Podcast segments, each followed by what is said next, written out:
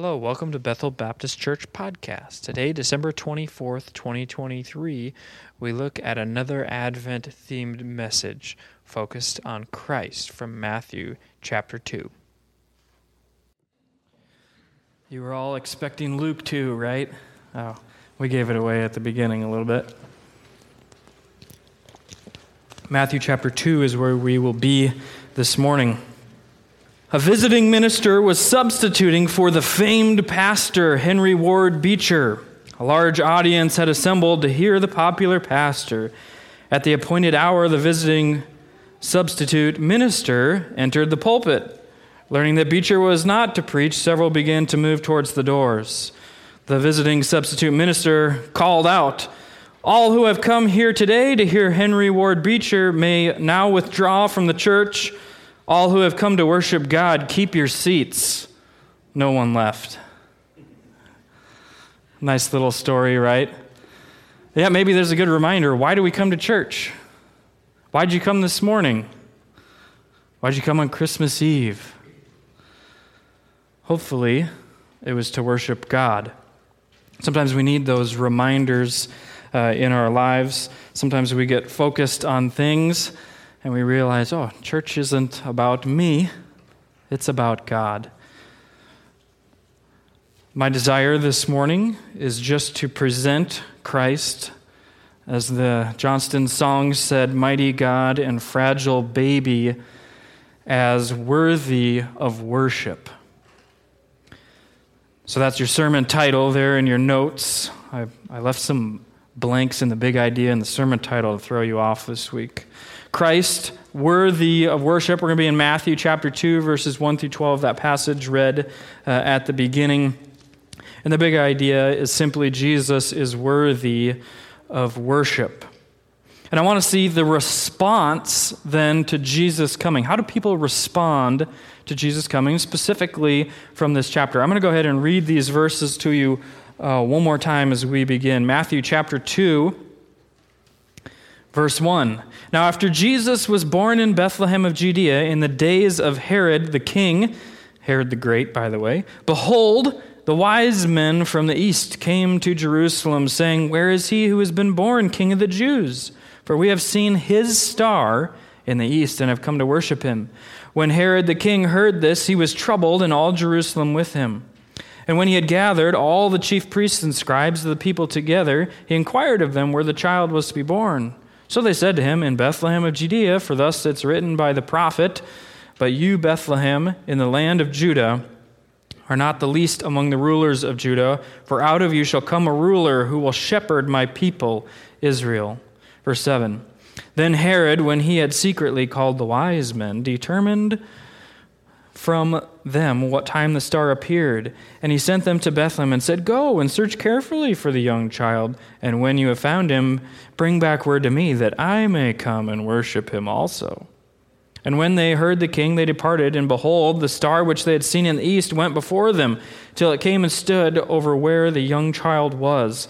And when they saw the star, they rejoiced with exceeding great joy. And when they come into the house, they saw the young child with Mary his mother, and fell down and worshipped him. When they had opened their treasures, they presented gifts to him of gold and frankincense and myrrh. Then, being divinely warned in a dream that they should not return to Herod, they departed for their own country another way. Let's begin with prayer. Dear Heavenly Father, we thank you for this Christmas Eve that you have given us. We thank you for the story of mighty God in fragile baby and what that means for us as sinful men. Jesus, the only worthy sacrifice, come to earth for man in that vulnerable state. And as we're going to look at next week, that's not the end of the story. But you come and you die upon a cross for us. You are resurrected, and you now sit at the right hand of God. As we looked at last week, the love that you show in that story, in that history, in that truth, should impact us. An offering of a pardon of our sin. We thank you, Lord, for that. I pray that as we look at this Christmas story this morning, that we would have the same response as the Magi to worship you. In Jesus' name, amen. Your first blank, your first point, what is the responses to Jesus coming? First of all, we see the response of worship. Verse 1 again. Now when Jesus, now after Jesus was born in Bethlehem of Judea in the days of Herod the king, behold, wise men from the east came to Jerusalem, saying, Where is he who is born king of the Jews? We have seen his star in the east, and they want to do what? They want to come and worship him. And then in verse 9, or we'll start at verse 10 when they saw the star, they rejoiced with exceeding great joy. Why? Because they wanted to find him so that they could worship him. And when they had come to the house, they saw the young child with Mary his mother, and they fell down and worshiped him. Little side note they don't worship Mary, they don't worship Joseph, they worship Jesus. The response of the wise men was appropriate worship. It's interesting, the Magi are only spoken of in Matthew's gospel. In fact, maybe we get more from the song We Three Kings about the Magi than we actually do Scripture. Sorry to bust up your Christmas imagery, but there probably weren't three, and they probably weren't kings, and Orient, I guess, isn't technically right, but Persia would have been a better unknown astrologers of Persia they are. That'd be hard to fit into a song, wouldn't it? The word translated wise men in our English, uh, according to one source I read this week, is the only Persian word in the New Testament. Uh, magos in Persia or magi in Greek. Uh, they probably were not kings, nor do we know their number. The word used there, the Persian word, uh, was to refer to uh, astrologers, magician, uh, or even perhaps a Persian uh, Zoroastrian priests, magician. They, they were priests, but they did magician and astrology work as well. They were known for kind of all of that. They were known for attempting to understand the relationship of the powers in the universe to humans. That's interesting, isn't it? They see this star and they're trying to relate how that how does that relate to humans?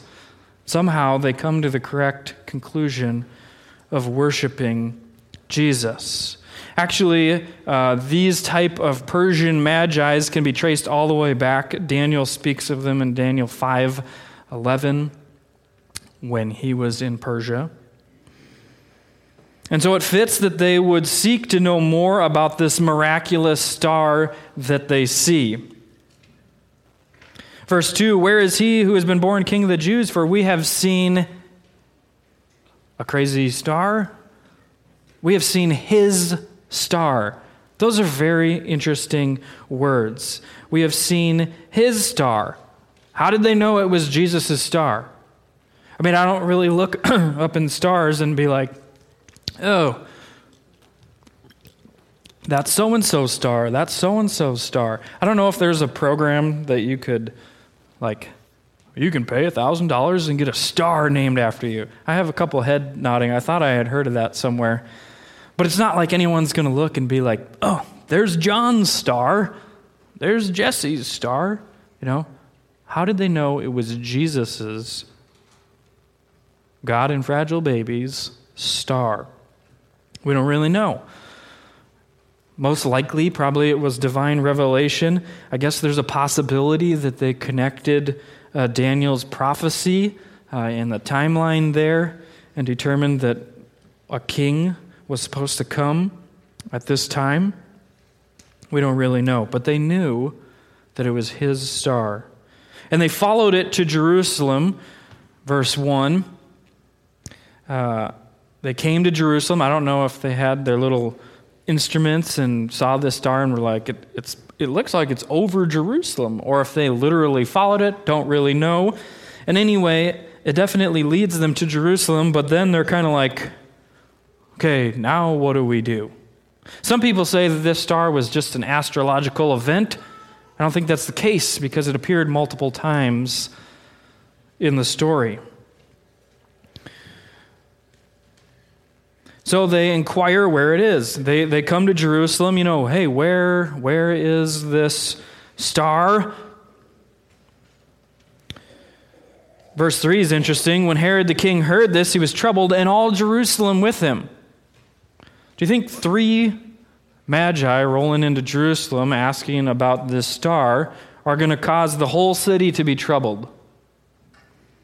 One commentary writer that I read this week said it's probably more likely that there was 300 than 3. We don't know how many they were, but there was enough that they disturbed the whole city trying to discover this. Verse 9, they get some helpful tips. We'll talk about that in a minute. Verse 9 Behold, the star which they had seen in the east went before them, and it came and stood over where the young child was. And when they saw the star, they rejoiced with exceeding great joy. And so they're heading out of Jerusalem. They know, okay, it's supposed to be in Bethlehem, and the star reappears. And seemingly it leads them right to where Jesus is. It's not a normal star, not a normal astrological event. Incredibly, God condescends to use the Magi's pagan superstitions to draw them to Jesus. Where do they find Jesus? Verse 11 When they had come into the house and they saw the young child with Mary, uh oh, contradiction in Scripture. He's supposed to be in a manger, in a cave, or a stable. It's not a contradiction. Time has passed. Sorry to break up your nativity scene a little bit more. The wise men arrive after Jesus' birth. Likely the star appeared at Jesus' birth. They saw it. There's travel time from Persia to Jerusalem, and from Jerusalem to Bethlehem. And when they find Jesus, this just blows my mind. They just knock on the door of this house and they see him and they're like, that's him. That's the one who the star is for. How do they come to that conclusion? I don't know. That's a good, I'm going to ask in heaven question. But they know immediately that the star points to him and they respond by worshiping him. That's not the only response, though, that we see in this story. Uh, your second point there is we see the religious leaders ignoring. That's your point. Responses that we see to Jesus coming, worship, but we also see ignoring. Of course, we're going to be talking about in this passage, but we see it today as well. So, in the story, they come to Jerusalem, they can't find they're, okay, we know that the star led us this far. Now where do we go? They don't know who to ask, right? Herod finds out. Herod's like, I know who to ask. Herod, when Herod the king heard this, he was troubled, all Jerusalem with him. Verse 4 And he gathered all the chief priests and scribes of the people, and he inquired of them where the Christ was to be born. So they said to him, In Bethlehem of Judea, for thus it is written by uh, the prophet in Micah 5 2. But you, Bethlehem, in the land of Judea, are not the least of the rulers of Judah, for out of you will come a ruler who will shepherd my people, Israel. Who are the chief priests? Who are the scribes? They know the answer right off the bat. They had just seemingly no hesitation. The Sadducees, to, to uh, use the highly theological description were very sad, woohoo, you see, because they were actually known more for their denial of things, perhaps than their belief in things. They denied resurrection of the dead, they denied the existence of angels. Unlike the Pharisees, they rejected human tradition, scorned legalism. They only accepted the Pentateuch as authority, so they wouldn't have um, perhaps believed Micah 5 2. They tended to be wealthy aristocrat members of the priestly tribe. In the days of Herod, their sect controlled the temple. So it's not really so shocking that they ignore this. It is shocking more so that the scribes do. The scribes, mostly who would have been Pharisees, were the authority on Jewish law. It literally was their job to know and study the law. They're the ones that in the Gospels we see Jesus, John the Baptist, others coming hard down on for their rank hypocrisy and their legalistic uh, mindset. They added to the law. John MacArthur said this They had rigid adherence to the ceremonial points of the law. Their name means separated ones. Jesus' interaction with the Pharisees was usually adversarial. He rebuked them for using human tradition to nullify Scripture. Yet, without any hesitation, they quote Micah 5 2. Where's the Messiah to come? Oh, Bethlehem, of course. Everybody knows that, right? And then what? They're done with the story. They don't even go to check it out. They don't believe enough. They don't have enough faith to even go or even to do what Herod does and ask, hey, if you find him, just let me know. They don't even do that. They're five miles from the very Son of God and they don't go to see him, and yet these Gentile Persian magi do. How far had their hypocrisy taken them? Apparently, enough to completely ignore the Messiah's arrival. And so, just a reminder for us that right knowledge does not indicate a right heart or right action. And so, we see the second um, response to Jesus coming, just simply ignoring it. And then, thirdly, we see the response of Herod opposing Jesus' coming. This is Herod the Great who ruled uh, in the few years before Jesus, thir- about 37 to 4 BC, probably. Let's read of him, verse 3. When Herod the king heard this, he was troubled.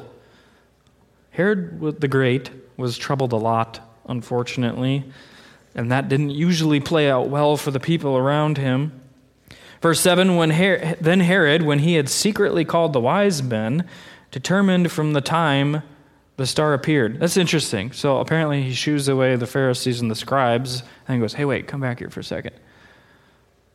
Herod believes it more than the Pharisees and the scribes do. In fact, he's a little worried, you know, if I try to kill this baby, they might not like that. He does it in secrecy. And he sent them to Bethlehem and said, Go, search carefully for the young child, and when you have found him, bring back word to me that I may come and worship him also. Uh-huh, yeah, sure. Mm-hmm. No. And when they heard the king, they departed, and behold, the star which they had seen from the east went before them.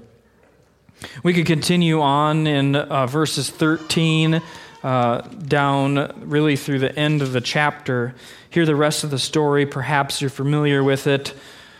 Herod does try eventually to kill uh, Jesus by killing all the babies in that time, that gap of when the star appeared to then.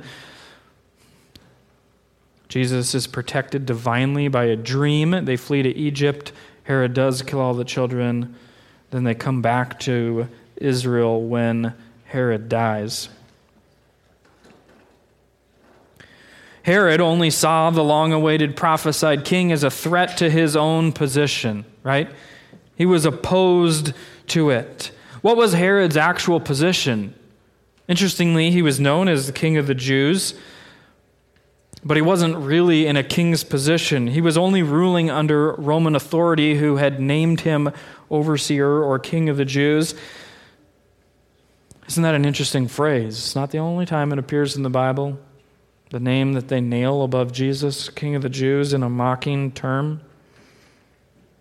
Not realizing that that was actually truth.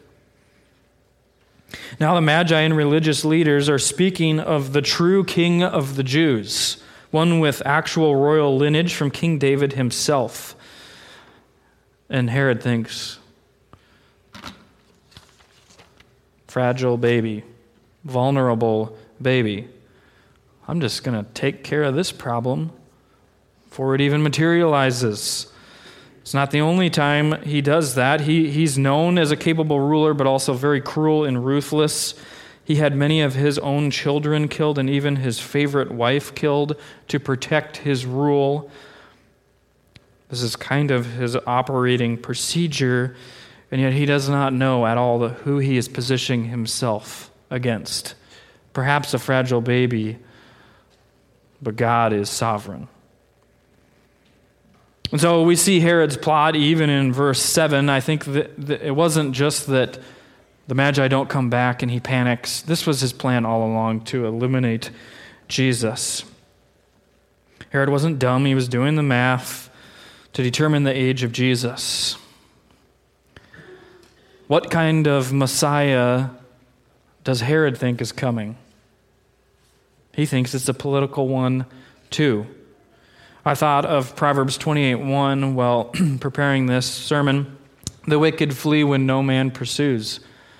Jesus is not coming for Herod's position. Jesus is coming to be the spiritual king. The Magi were seeking the king, Herod was opposing the king, and the Jewish priests were ignoring the king. What's the proper response on this Christmas Eve as we reflect on the King, Jesus, come as baby, ultimately to die, to be resurrected, to be seated at the right hand of God for us, sinners? Is the right response to oppose him? To ignore him? That's probably the one that sometimes we're more guilty of. Maybe not even so intentionally. We live in a commercialized Christmas era, right? Yeah, there's lots of good reminders. There's also a lot of distractions, a lot of noise. What is the meaning of Christmas? Jesus, God, come to earth for man. Is that something to celebrate? Certainly. Is that something to, is he someone to worship? Certainly. And so the wise men display the proper response to Jesus' coming worship. When we consider the gospel, when we understand what Jesus' coming means for us, that must compel us to worship him as well. If it does not, our hearts display the same responses as the religious leaders or that of Herod, and likely our fate will be the same. And so I just have one question for you this morning. Where is your heart this Christmas? Does Jesus coming to earth bring you what the angels proclaimed? Glad tidings of great joy? Does it cause you to worship like the Magi? Let's pray. Dear Heavenly Father, we are not worthy. Even as we looked at last night, your love for us and sending your only Son to come to earth for us is the greatest example of love. It's also really impossible for us to understand why you would do that, and yet you have, and yet you do. Jesus, your only Son, is the only one who can be that once for all sacrifice for the sins of all, past, present, and future. A gift, a pardon for us, that we can repent and believe in you for the forgiveness and salvation of our sins. And that when we do that, that you would consider us your children and heirs like Jesus